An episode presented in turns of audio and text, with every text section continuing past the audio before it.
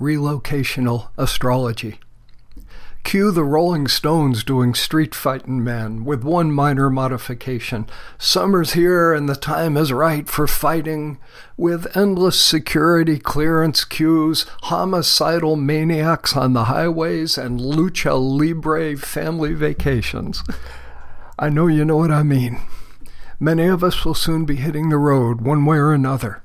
Today, traveling is not as easy as it once was, but for most of us, it is still often worth the effort and the frustration.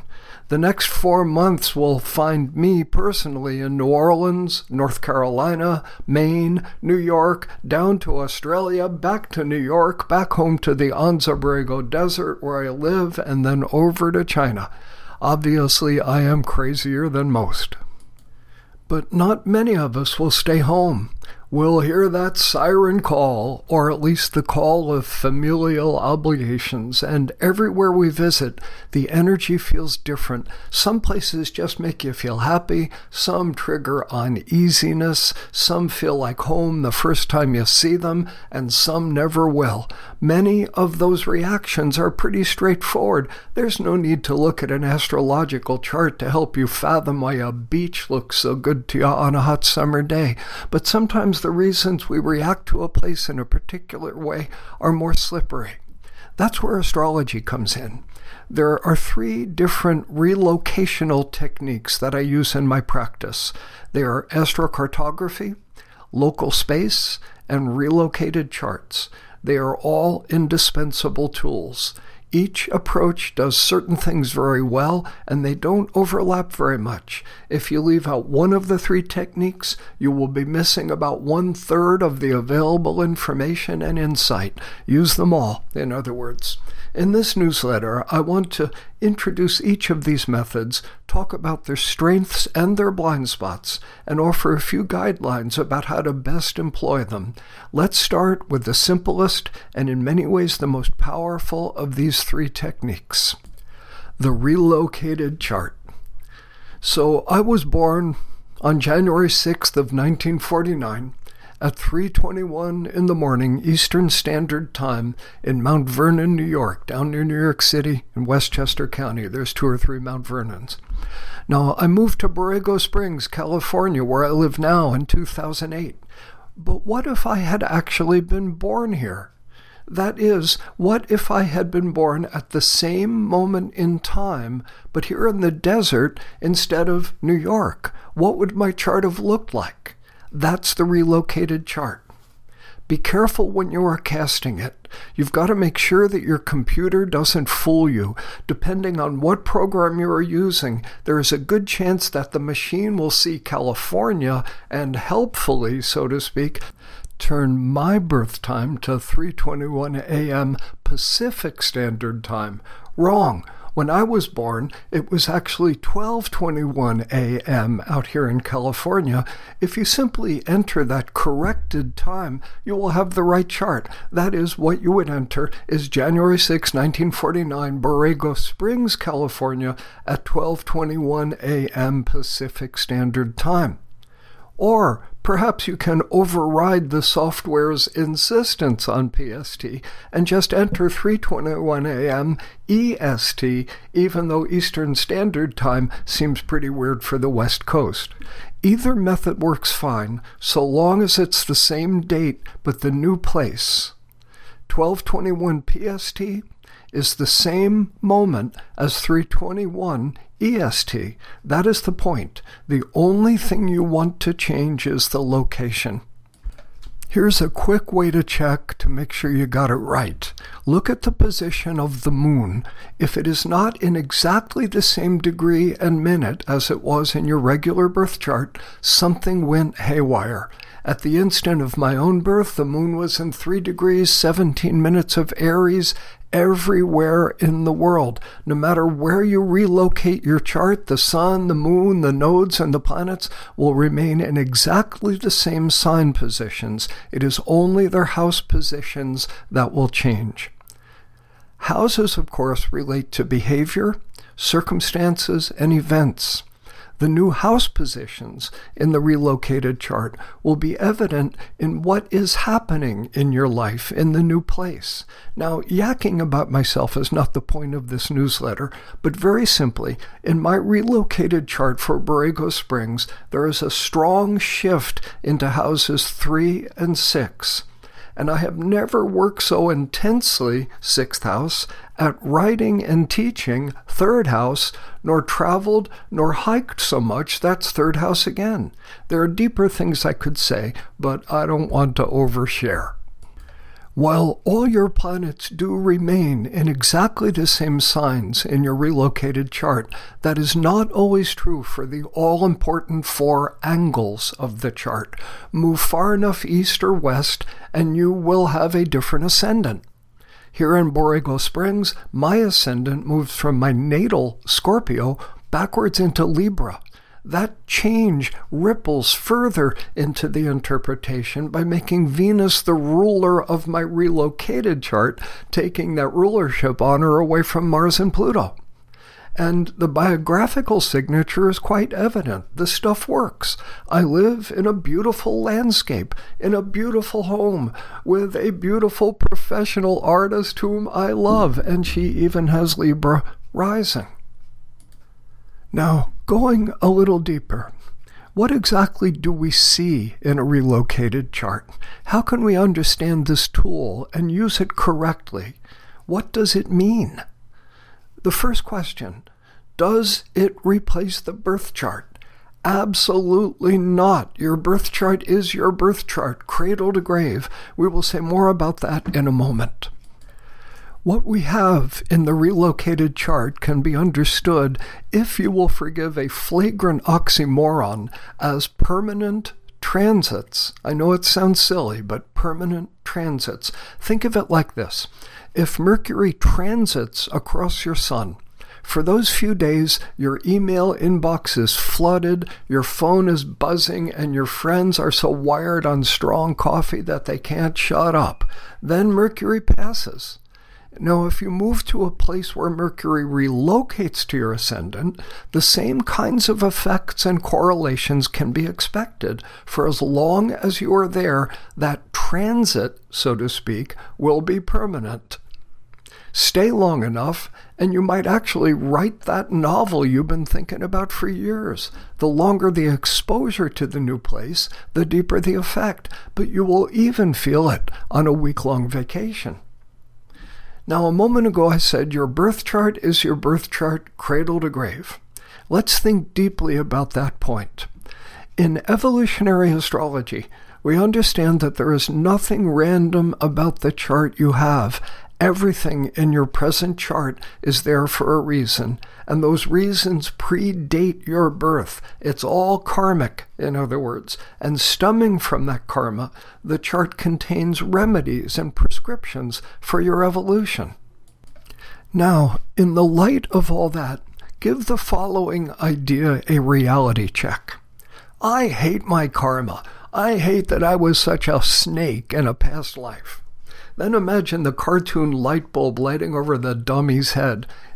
I've got it. I've got it. I'll just move to Denver and I'll have a different South Node. That's it. Problem solved. Well, you may detect elements of weakness in this reasoning. Use relocated charts by all means, but never fall into the illusion that they replace your birth chart. I would say the same thing, by the way, about relocated solar return charts. There's a cottage industry in telling people where to go for their birthdays. Go to Tahiti because Jupiter will be conjunct your solar return ascendant there. This is not a totally misguided notion, but it is bad practice to ignore the solar return to your natal place. If you wonder why I say that, listen again to the last couple hundred words. Let's move on and talk about astrocartography. An astrocartographic map looks just like a straightforward map of the world or a region of the world. The only difference is that such maps are covered with lines associated with planets. Some of them are vertical, some of them curve across the map. The idea is that when you are near any of these planetary lines, you feel their signature energies. If you understood the reasoning behind the relocated chart, you can quickly grasp the logic behind astrocartography, a term, by the way, coined by the late Jim Lewis. You will also quickly see the major blind spot of astrocartography. A moment ago, we imagined you moving to a place where Mercury was relocated to your ascendant. If you looked at your astrocartography map, you would see that that place was on a Mercury line. Here's the logic behind it. When you were born, naturally somewhere on the Earth, Mercury was rising. That's your Mercury line. And it's a line, not a dot on the map, because of course Mercury was on the eastern horizon in more than one place at that moment. Here's an easy way to visualize it. Think of the familiar image of Earth floating in space, half sunlit, half dark. Everywhere along that terminator line of shadow and light, the sun was rising. You've got it. That's your astrocartographic sun line. Astrocartography is ever so slightly more complex than what I've just described. Somewhere on the Earth, Mercury was setting, too. Somewhere it was on the midheaven, and somewhere it was anti culminating, on the fourth house cusp, in other words. So there are actually four Mercury lines, four sun lines, and so forth rising, setting, culminating, and anti culminating. Look carefully at any astrocartographic map, and you will see notations such as Mars slash MC. Obviously, that would be the geographic line along which Mars was on the midheaven at the time of your birth. Now, when a planet is relocated to an angle, it indeed becomes very powerful. That is why astrocartography often works so very well. But planets can become powerful in other ways, ways that astrocartography misses. For example, Mercury rules the third house. If you move or travel, Mercury might be relocated to your third house cusp. It would be strongly emphasized there, just not for the reason of angularity. And your astrocartographic map will not show that. Let's go a little bit further. Usually, in the practical realm of astrological counsel, the client is thinking of moving to Asheville, North Carolina, or some other specific place. In that situation, I never bother with astrocartography. I just set up the relocated chart.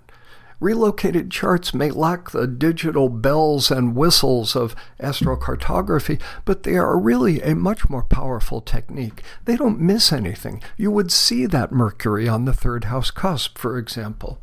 Now, occasionally, people come in for counsel who want to move, but they're not sure where. That is not unusual, for example, when a person is contemplating retirement and has many possible destinations. Then out comes the astrocartography. Using that map, we get a good start on scoping out the big picture, but it is not long before we have narrowed the list down to a few appealing places and we are back to looking at the relocated charts. So, use astrocartography, but keep perspective on it. Let's move on to our third technique local space. I am a big fan of this technique. I find it every bit as powerful as astrocartography, but strangely, it is not nearly as well known. Like astrocartography, local space produces a normal looking map with planetary lines on it. However, the way they are derived is entirely different. They are based on something called azimuths. Here's a way to think about it a child is born. At that moment, we point to the moon. It lies high in the sky, but let us say it bears due east. If we were to drop the moon directly down to a clear, true horizon, we might see that it lies at a bearing of 92 degrees, actually just a little bit south of due east. That's the moon's azimuth. In the same way, all the planets would similarly have their own azimuths. It is really almost like pointing a finger at them. Some, of course, would currently lie below the horizon. No problem, just raise them until they're on that true horizon and take that bearing. One more step. Now fire a magic bullet at the moon. It goes all the way around the earth and hits you in the back of the head. There would, in other words, be two paths you could go by in order to get to the moon. Either direction would do. Another way to say it is that local space lines point both exactly toward and exactly away from a planet. Draw those lines on the map, and there's your local space map. It is easy to distinguish it at a glance from astrocartography because in local space you will always see lines exploding outward in every direction from your birthplace. In astrocartography, there would be no such epicenter. In practice, local space works just like astrocartography. If you travel along those lines, you will experience the energy of those planets. Local space has an important practical advantage. It can work on very small scales. Let's say you're planning to move house, but to remain in the same city, not an unusual situation. Astrocartography would cast no light on that question at all. It only works on larger geographical scales. In that system, there is no real distinction between the south side of Chicago and the north side but maybe in local space, you see that due north is the direction of your Saturn line or your Jupiter line. Now, we just learned two things. First, that local space can be relocated. Maybe you were not born in Chicago, but your Saturn line is always pointed north anyway. Secondly, we learn that local space works over short distances as well as over long ones. The technique can even work as a kind of astrological feng shui in your own home. If you have trouble sleeping, don't put your bed on your Uranus line or maybe try moving it to your moon line. Here are some final thoughts. The practical bottom line in applying all of these techniques is that when you relocate, you emphasize an altered set of astrological powers in your life. But you need to think deeply about that. As evolutionary astrologers, we are ever wary of one dimensional, lucky or unlucky interpretations. Planets are simply energies. You can use them well or poorly. Saturn locations, for example, imply the need for disciplined effort, and they caution us about loneliness or despair. But how will you use that energy? Will you really get your teeth into something, or will you just feel isolated and depressed? It's up to you, not up to Saturn. Similarly, Neptune locations support spiritual and creative pursuits and warn of lassitude, of feeling lost, and of escapism. We use all our basic, familiar, archetypal planetary imagery, in other words, the translation from the core principles of evolutionary astrology into both astrocartography and local space is straightforward, and it's the same way with relocational astrology. The principles remain the same, it's just a different application of the techniques. I groan when I hear of astrologers who suggest that you should never move to a Saturn line. Maybe you want to do something difficult. Maybe you want to write a novel or get your doctorate or build a house. Saturn energy can support that kind of focus and discipline. For similar reasons, I, I despair when I hear an astrologer exhorting everyone to move to their Jupiter line. It's not that simple. I've seen people use Jupiter energy simply to get fat. And of course, all that glitters is not gold. In applying these techniques in your own life, ask yourself some penetrating questions. What are your intentions? Why are you moving or taking that vacation in Italy? What do you want out of it? What are your liabilities? What has your actual experience been with, uh, say, Venus, for example? Do you really want to emphasize that energy in your life? Your answers are naturally personal, unique, and 100% your own business. We think Venus and we naturally think of relationships. Fair enough. But what if your natal Venus lies in Virgo and the 10th house? Then that Venus is charged with the energy of career and mission. Move to your Venus line, and you will be electrifying those potentials in your life. And no astrocartographic cookbook would tell you that. Such books can only treat the planets generically. In other words, to get the full benefit of these mapping techniques, you need to take into account the specific meanings and possibilities of each planet as it actually fits into the signs, houses, and aspects of your chart. In a way, there is nothing as simple as Venus. You can't separate the planet from its particular conditions. With those caveats in mind, here follows a quick thumbnail cookbook sketch of the high and low action of each planet as it operates in the context of both astrocartography and local space. Similarly, in the relocated chart, if a planet becomes emphasized, some of these words that I'm about to say will have some relevance. Meanwhile, happy and safe travels this summer, and here comes the promised cookbook.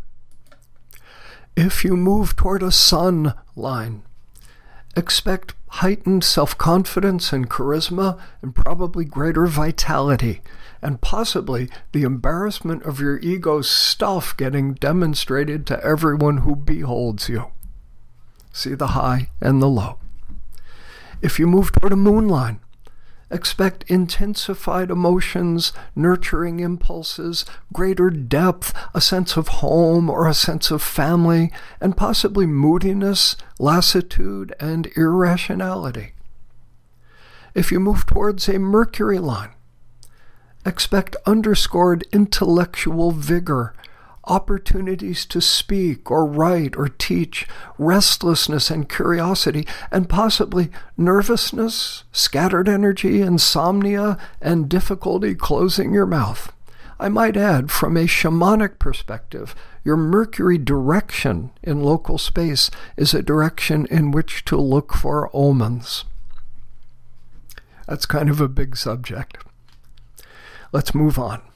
If you move toward a Venus line, expect intensified impulses towards intimacy, towards sexual expression, aesthetic stimulus, creative enthusiasm, and possibly laziness, romantic complications, and temptation towards addiction. That's an underappreciated dimension of Venus. I just want peace. And that can lead us down a slippery slope. If you move toward a Mars line, expect emphasized physical vitality, assertiveness, competitiveness, entrepreneurial impulses, and passion, and possibly anger, violence, victimization, and accident. If you move toward a Jupiter line, expect boatloads of enthusiasm and confidence, big opportunities, more faith in yourself and in life, and possibly overactive appetites, overextension, and poor boundaries. Yes is a word that can get us into a lot of trouble. If you move toward a Saturn line, Expect peaks of self discipline, determination, tolerance for solitude, ambition in some sense of the word, and possibly sadness, loneliness, reversals, and low vitality. If you move toward a Uranus sign, expect a drive towards greater independence, some degree of rebelliousness, enhanced creativity, and a general sense of there being more wild cards in life's deck. You know, expect the unexpected, and possibly headstrong idiocy and unpleasant surprises. If you move toward a Neptune line, expect vivid psychic sensitivity, colorful dreams, deeper spirituality, creative inspiration and possibly spaciness, lack of motivation, poor judgment, and addictive or escapist impulses. If you move toward a Pluto line, expect intense psychological processes and a deeper sense of the tides of fate, so to speak. And possibly psychological heaviness, existential despair, even catastrophe. In that direction, you will encounter the core wounds of your soul and have a chance to heal them or to be driven by them. If you move toward a node line, you invite the facing and resolution of the basic karmic and evolutionary issues of your life. There is very often a distinct call of destiny associated with places along that nodal line. And note that since the nodes are an axis in the chart, there is only one node line, not a separate one for north and south. So there's our cookbook. Once again, remember to put it in the context of your own aspects and signs and houses and, and, and so on. And once again, meanwhile, enjoy your summer travels. God bless and goodbye.